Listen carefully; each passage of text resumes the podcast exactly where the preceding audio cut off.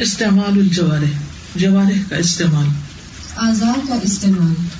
بندے کے اعضاء میں سے ہر عضو میں اللہ کے لیے مخصوص عبادت ہے اور ان سے وہی اطاعت مطلوب ہے جس کے لیے وہ پیدا کیا گیا ہے اور اس کی تکلیف کی گئی ہے۔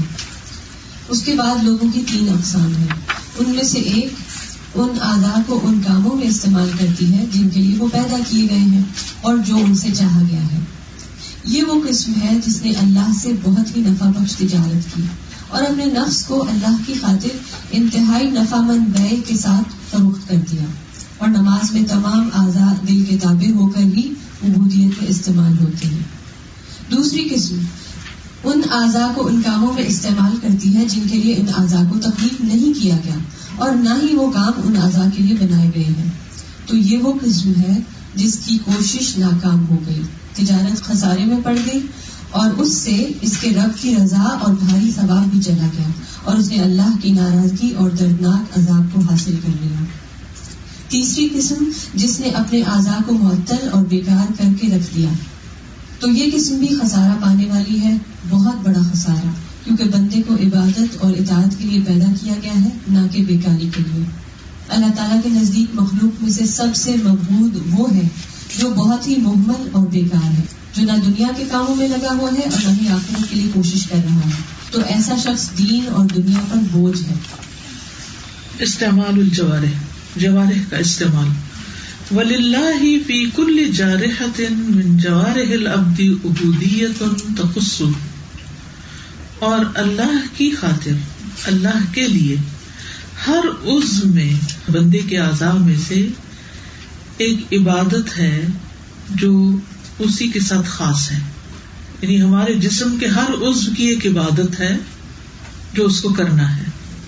وطاعت مطلوب منہا اور ایک مطلوب اطاعت ہے اس سے۔ خل قتل اجلحا وہ ہوئی اطلحا جس کی خاطر وہ پیدا کیا گیا اور اسے تیار کیا گیا۔ ورنہ صبح دزالی کا سراست اقسام اور لوگ اس کے بعد تین قسموں میں بڑھ جاتے ہیں.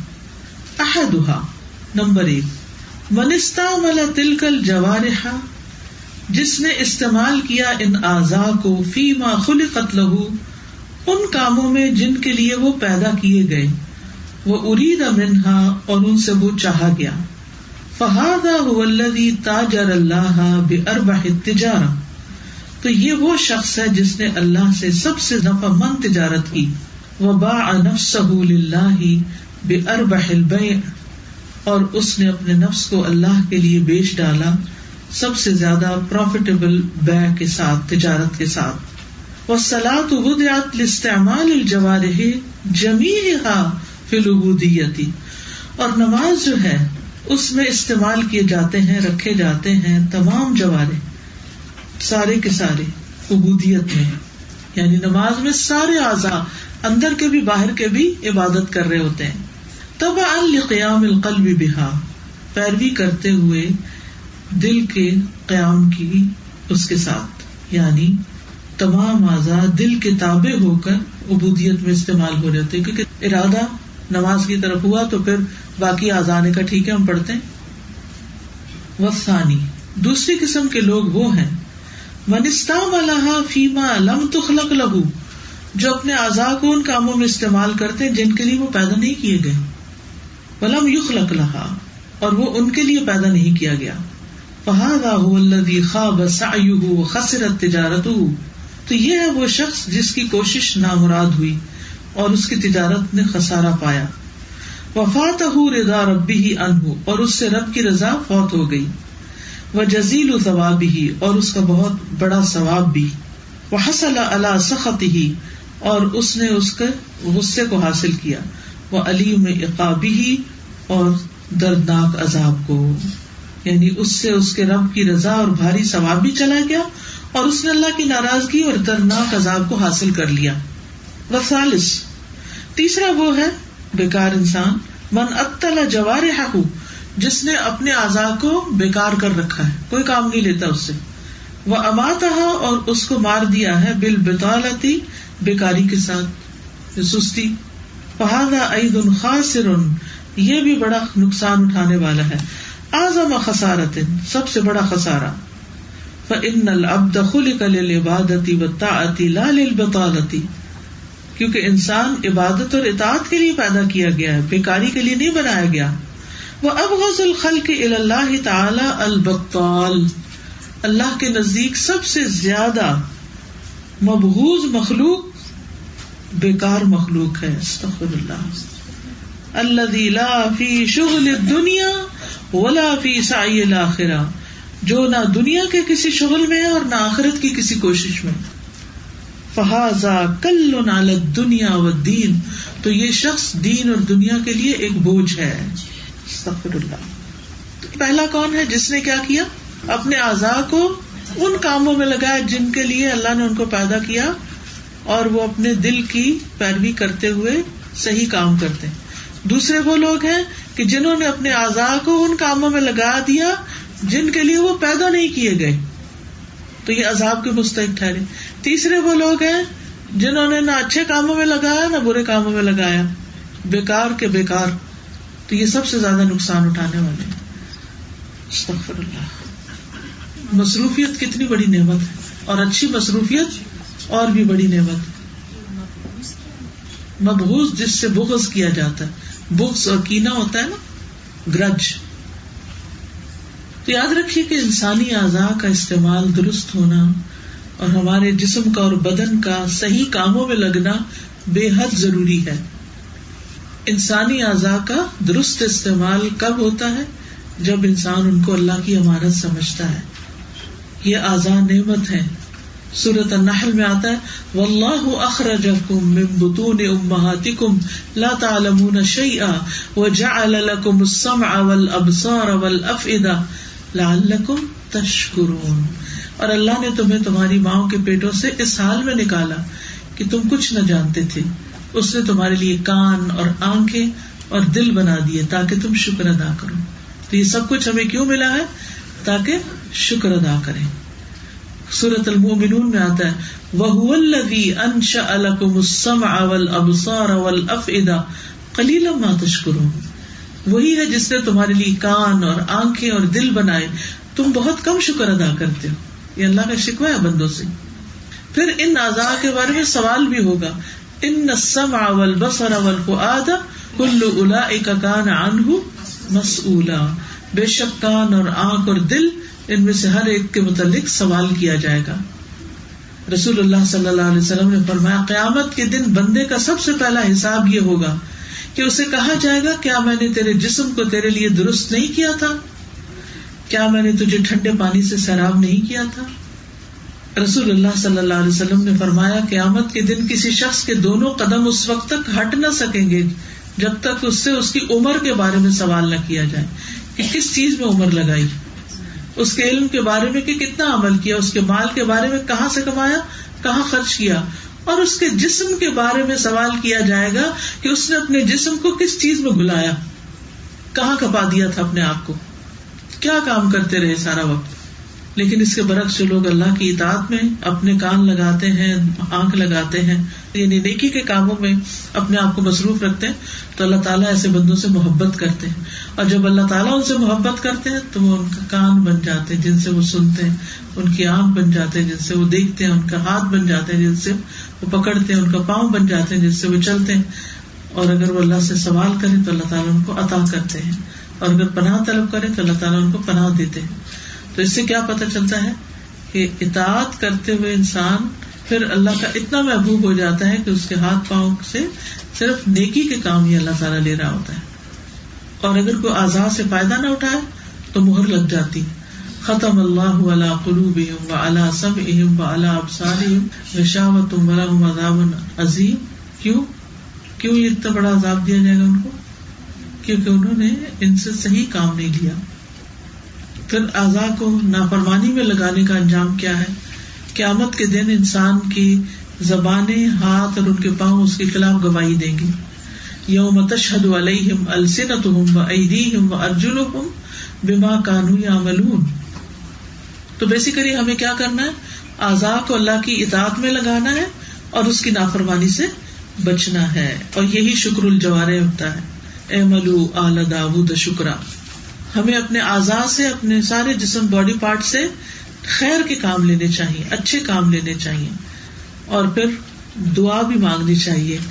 اللہ متنی بسمعی و بسری و جال الوارث منی۔ اے اللہ، مجھے میری سماعت اور میری بسارت سے فائدہ پہنچا اور انہیں میرا وارث بنا دے۔ یعنی میری زندگی تک باقی رکھ۔ جابر بن عبد اللہ کہتے کہ رسول اللہ صلی اللہ علیہ وسلم فرمایا کرتے تھے اللہ اسلح لی سمعی و بسری وج الوارثین منی. ایک میں سنگولر آتا ہے، ایک میں پلورل آتا ہے۔ اے اللہ، میری سماعت اور میری بسارت کو میرے لیے بہتر بنا دے اور دونوں کو میرا وارث بنا دے یعنی میری موت کے بعد تک باقی رکھ۔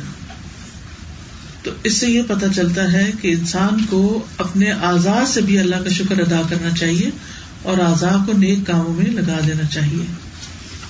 محمل کا مطلب ہوتا ہے فضول، بیکار یعنی جس گیا گزرا کہتے ہیں نا بے معنی میننگ لیس یوز لیس وعلیکم السلام۔ سوچ رہی تھی جو بھی سارے دل کی ابھی کیفیت کا ذکر ہو رہا ہے تو اس میں میں یہی سوچ رہی تھی کہ ہم اپنی زندگی کے، اپنے جسم، اپنے جوارے کے مالک خود ہیں رائٹ جیسے ہماری گاڑی ہوتی ہے، تو اس کے ڈرائیور ہم ہوتے ہیں، جو اپنی گاڑی لے کے چلتے ہیں۔ اسی طرح ایک جگہ میں سن رہی تھی، تو اس میں تھا کہ ہمارے ایچ اور ایوری تھاٹ کا، ہماری باڈی کے سیلس پہ اثر پڑتا ہے۔ اور ہمارے جب تھاٹ کا اثر پڑتا ہے، تو وہی تھاٹس کیا ہوتے ہیں کہ وہ ہمارے ورڈس بنتے ہیں۔ اور وہی ورڈس پھر ہمارے ایکشنس بنتے ہیں۔ تو آپ دیکھیے کہ ہم اتنی بری چیزیں سوچتے ہیں دن رات۔ اگر تو پھر کیا ہوتا ہے کہ آپ دیکھیے، بعض لوگوں کے چہرے سے پتہ چل جاتا ہے، حالانکہ ہم ان سے کافی عرصے کے بعد ملتے ہیں کہ وہ ڈپریس ہیں یا وہ پریشان ہیں رائٹ ہم نے ابھی ان سے بات بھی نہیں کی ہوتی، ان کا مسئلہ بھی نہیں پوچھا ہوتا، لیکن ان کے چہرے سے ہمیں پتہ چل جاتا ہے۔ یعنی ان کی سوچ ان کے چہرے پر باڈی پر اثر انداز ہو چکی ہوتی ہے۔ آپ کے اثر ہو رہے ہیں وہ پیئر ہو کر آ رہا ہے پھر اسی طرح جب ہم بولتے ہیں اپنے ورڈس تو کیا ہوتا ہے کہ وہ گند اور جو وہ سوچوں کا ہمارے اندر ہوتا ہے نیگیٹو سوچے تو اس کی پھر کیا ہوتا ہے اس کا اثر ہمارے ارد گرد کے لوگوں پہ پڑتا ہے۔ ہم۔ جیسے مائیں ہیں تو ہم اپنے بچوں کو دیکھیں۔ ہم جب غصے میں ہوتے ہیں یا ہمارا موڈ خراب ہوتا ہے تو کیا ہوتا ہے اس کا اثر لامحالہ ہمارے گھر کی زندگی پہ پڑتا ہے ہمارے بچوں پہ بھی پڑتا ہے۔ تو میں یہی سوچ رہی تھی کہ جب اللہ سبحانہ تعالیٰ پانچ وقت ہمیں نمازوں کے لیے بلاتے ہیں، تو کیا ہوتا ہے کہ وہ ہماری باڈی کا ریلیکسیشن ٹائم ہوتا ہے، ریلیکس کرتی ہے ہماری باڈی۔ وہ ان سوچوں سے اگر ہم انسان اپنے آپ کو نکالتا ہے، تو کیا ہوتا ہے، وہ ایک ڈفرنٹ جگہ پہ چلا جاتا ہے ڈفرنٹ فیس میں آ جاتا ہے وہ۔ ڈفرنٹ سوچ رہا ہوتا ہے ڈفرینٹ اب وہ برڈ پڑھ رہا ہے. اللہ سبحانہ تعالیٰ کے سامنے یعنی کہ جسمانی بھی اور روحانی بھی اور ذہنی بھی. اب ہم ایک ڈفرینٹ چیز کر رہے ہیں. تو اس سے کیا ہوتا ہے کہ ہمارے باڈی سیل بھی ریلیکس کرتے ہیں. ہمارے اوپر جسمانی اور ذہنی، روحانی ہر طرح سے اچھا افیکٹ پڑ رہا ہوتا ہے. اور ظاہر پانچ وقت میں ہوتا ہے تو ظاہر ہے کہ وہ ٹائم جو اس میں آتا ہے نا جیسے ایک نماز سے دوسری نماز کے درمیان جو گناہ ہوتے ہیں وہ اللہ سبحانہ تعالیٰ معاف کر دیتے ہیں۔ پھر وضو کے درمیان کے جو ہوتے ہیں وہ گناہ دھلتے ہیں۔ تو یہ سارا ایک پورا چین کی طرح چل رہا ہوتا ہے ہماری باڈی کے اندر۔ لاسٹ ایئر جب آپ نے یہ صلاح کروایا نا تو نماز تو پہلے بھی پڑھ رہی تھی لیکن یہ ہے کہ نماز میں اس طرح سے جیسے اللہ تعالیٰ کی قرب نہیں بن رہا تھا یا محبت اس طرح سے نہیں تھی میں نے اب اس رمضان میں مطلب جو فوکس دعا اپنی مانگی نے وہ یہی مانگی تھی کہ اللہ کر بھی مطلب مسد ثانی دعا اور ربی جلدی مکمہ مسئلہ دی۔ یہ میں نے کانفیڈنس بیس پہ دعا مانگی ہے۔ تو مجھے یہ لگتا ہے کہ جس طرح ہمارے بھی پوچھا کہ ریمائنڈر کس طرح ملے ہمیں، تو میں نے دیکھا ہے کہ آپ جتنی شدت سے دعا مانگتے ہیں نا، جس سے اللہ تعالیٰ کے پیچھے پڑ جانا کہ مجھے یہ چیز چاہیے ایونچولی آپ کی خود بخود سے نا اصلاح ہونے لگ جاتی ہے، آپ کی عبادت امپروو ہونے لگ جاتی ہے اور ٹو ویری کہ آپ کو ریمائنڈر ملنے لگ جاتا ہے۔ بالکل۔ تو اب مجھے نماز میں اپنے میں یہ لگتا ہے کہ نماز میں ٹھہراؤ آ گیا ہے۔ اور وہ بھی یہ مجھے لگتا ہے کہ دعاؤں کی وجہ سے۔ بالکل۔ یہ بہت عمدہ ٹپ ہے کہ آپ کثرت سے دعا مانگے کہ اللہ مجھے نماز کی محبت دے دے۔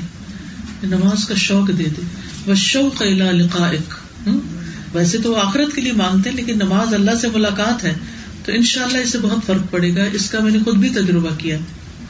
This chapter made me think about something really sad. The author talks about how there are different types of bodies, human bodies. Uh, one that is doing the istimal of the body to do Allah's obedience, and the other which is doing wasteful actions, and the third which is absolutely lazy, does nothing with its time, no energy for dunya or the akhirah. And I was thinking about how when we are teaching our kids, and I have some experience teaching elementary kids and high school kids, the mindset that we're creating for them is that your body is very complex, you need to change your body, and kids are constantly unhappy, whether you're kids or you're teenagers, sometimes even adults now, if you're going from that same school system, they're so unhappy with their bodies that when they're looking at themselves, they're thinking about, میرے اندر یہ خرابی ہے, مجھے یہ change کرنا ہے, مجھے یہ ٹرانسفارم کرنا ہے, ڈائٹ کے تھرو, سرجری کے تھرو, یا whatever. So your whole understanding of what your body is supposed to do dies. And you are cut off from the fact that Allah made me Allah made me beautiful my body is beautiful and I only suppose to do beautiful things with my body and I was thinking about how one teach younger kids the anatomy of the human body these are your eyes two hands two ears کتنا ہی اچھا ہو کہ اگر ہم بچوں کو اسی age سے سکھانا شروع کریں کہ اللہ تعالیٰ نے آپ کو بنایا ہاتھ دیے ٹانگ دیے کان دیے and this is what you're suppose to do with it so from a very young age they know what their body is used for and their relationship with their body is like divine it's a relationship with Allah میرا اپنا personal بھی experience ہے کہ جب ہم سلف کی کہانیاں سنتے ہیں یا پڑھتے ہیں تو اس سے انسان کو بڑی خوش ملتی ہے سلف کی کہانیاں جو ہے بالکل ان کی نمازوں کا حال اور ان کے طور طریقے جو تھے بنیادی طور پر ہمیں آزاد سے فائدہ اٹھانے کی دعا بھی کرنی چاہیے، جیسے میں نے ذکر کیا کہ اللہ اسلح لی سمعی و بسری و جعلہم الوارثین منی۔ اے اللہ، میری سماعت اور میری بصارت کو میرے لیے بہتر کر دی اور دونوں کو میرا وارث بنا دے۔ یعنی میری موت تک باقی رکھ اور موت کے بعد بھی ان آزاد سے جو کام کیے ہیں، ان وہ صدقہ جاریہ بن جائے۔ میں نے شاید پہلے بھی آپ کو بتایا ہو کہ علامہ البانی نے اپنے بارے میں لکھا ہے کہ وہ یہ دعا بہت پڑھتے تھے۔ وہ کہتے کہ میری عمر اس وقت چوراسی سال ہے ایٹی فور ایئرس اور میں خود ڈرائیو کرتا ہوں، اور سارا دن لائبریری میں بیٹھتا ہوں، کام کرتا ہوں، اور پورے الرٹ دماغ کے ساتھ یعنی مجھے کوئی سستی یا کوئی بھول یا کسی اور چیز کا میں شکار نہیں ہوا تو یہ بھی ہمارے یہاں جو کامن کانسیپٹ ہے نا، بس ایج فیکٹر ہے ڈی جنریشن شروع ہو گئی ہے۔ اب تو بھولنا تمہارے لیے لازم ہو گیا ہے، اس لیے اگر تم بھولتے ہو تو کوئی بات نہیں۔ یا اور اسی طرح کے کہ اب تو چلا نہیں جاتا، اب اٹھا نہیں جاتا۔ ٹھیک ہے، فرق پڑتا ہے، جوانی والی طاقت نہیں ہوتی۔ لیکن ایک ایمانی انرجی بھی تو ہوتی ہے نا۔ یعنی ایک جسمانی انرجی تو ہے، لیکن ایک روحانی انرجی جو ہے، اگر وہ آپ کے اندر آ جاتی ہے، تو پھر انسان بھول جاتا ہے کہ میرا جسم کام کرتا ہے یا نہیں کرتا۔ تو اس لیے اپنے صحت اور اپنی جسمانی قوت کی دعائیں بھی کرتے رہنا چاہیے۔ کہ اللہ ان کو قوت بھی دے اور ٹھیک کاموں میں لگا۔ آپ دیکھیے کہ پروڈکٹیو لائف گزارنے کے لیے تین چیزیں بہت ضروری ہوتی ہیں۔ ایک ٹائم ایک انرجی اور فوکس فوکس کس چیز سے آتا ہے کہ ون سنگل مقصد of my life is that Allah has created me for his عبادت اور عبادت صرف نماز نہیں ہے، صرف روزہ نہیں ہے۔ ساری اطاعت جو ہے، وہ عبادت شمار ہوتی ہے۔ اگر ہم ہر کام کو اللہ کی مرضی کے مطابق کریں۔ حقوق اللہ اور حقوق العباد کی ادائیگی کو اللہ کی مرضی کے مطابق کریں، ٹھیک ہے؟ تو اب اس پر آپ کا فوکس ہو کہ میں نے ہر چیز اللہ کی پسند کے مطابق کرنی۔ پھر آپ کے پاس اچھے کام کرنے کے لیے ٹائم بھی ہونا چاہیے۔ وہ ٹائم کہاں سے آئے گا؟ جب آپ اپنے آپ کو بےکار مصروفیات سے نکالیں گے اور ریپلیس کریں گے اپنے فضول اور بےکار کاموں کو اچھے کاموں کے ساتھ۔ پھر تیسری چیز ہے انرجی یہ جسمانی بھی چاہیے، اس کے لیے آپ کو ایکسرسائز بھی چاہیے، اور اس کے لیے آپ کو ڈائٹ کنٹرول بھی چاہیے، اور اس کے لیے آپ کو روحانی انرجی بھی چاہیے۔ اور وہ روحانی انرجی جو ہے وہ نماز سے ملتی ہے انسان کو، ذکر سے ملتی ہے، صحبت سالے سے ملتی ہے۔ آپ نے دیکھا نہیں کہ کچھ لوگوں کے پاس آپ بیٹھ کے اٹھے تو آپ دوڑنے لگتے ہیں۔ آپ کو لگتا ہے کہ آپ کچھ کرنے کے قابل ہو گئے۔ اور کچھ لوگ آپ کو ڈرین کر دیتے یعنی منفی باتیں کر کر کے اپنے بارے میں اور خوفناک کہانیاں سنا سنا کے آپ کو بالکل بےکار کر دیتے تو ایسے لوگوں کو اوائڈ کرنا چاہیے زندگی میں۔ ان لوگوں کی مجلس ضرور اختیار کرے کہ جن کے پاس بیٹھ کے آپ کو خوشی حاصل ہوتی یہ آپ سمجھے کہ آپ انویسٹ کر رہے ہیں اپنے آپ میں۔ یعنی بازو کا تو ہم لگتا ہے کہ اچھا وہ جائیں، یہ کلاس اٹینڈ کریں یا اس سے ملنے کے لیے جائیں۔ نہیں، اس کو کہیں یہ میرا ٹائم ہے اور مجھے یہ چاہیے۔ ہو سکتا ہے آپ کے گھر والے کہ ویکینڈ پہ جانے کی کیا ضرورت ہے؟ لیکن یہ ساری باتیں پڑھ کر ایک خاص قسم کی انرجی تو ملی ہے کہ ہم کچھ تو کر سکتے ہیں۔ اور اگر کوئی بہت بڑے بڑے کام نہیں تو جو کر رہے ہیں ان کو تو ٹھیک کر سکتے ہیں۔ ہاں؟ بالکل آرگینک ملی ہے۔ بالکل۔ پیور عربی میں ساتھ ملی ہے۔ تو تو اب جو بھی کوئی روکے آپ کو جو بھی کوئی ادھر ادھر کی نصیحتیں کرے کہ یہ تمہارا دن ہے، تم انجوائے کرو ریسٹ کرو سو جاؤ، فلاں کرو فلاں کرو، ٹھیک ہے۔ سارا دن پڑا ہے، ابھی اس کے بعد بھی آپ دیکھیں، ابھی ایک بجے نو بجے سورج غروب ہوگا، کتنے گھنٹے باقی ہیں؟ آٹھ گھنٹے باقی ہیں ابھی دن کے۔ تو آٹھ گھنٹے کم ہے بہت کچھ کرنے کے لیے۔ تو اگر دو تین گھنٹے ہم نے اس کام میں لگا ہی لیے، تو کیا آفت ٹوٹ پڑی؟ وہی بات جو ملا، اس پہ نہیں دھیان۔ اور لوگوں کی منفی باتیں ریزونیٹ کرتی رہتی ہیں اور ہم اپنی زندگی ضائع کرتے رہتے ہیں۔ چلیے، ٹھیک ہے۔ جزاکم اللہ خیرن کثیرہ۔ السلام علیکم و رحمۃ اللہ وبرکاتہ۔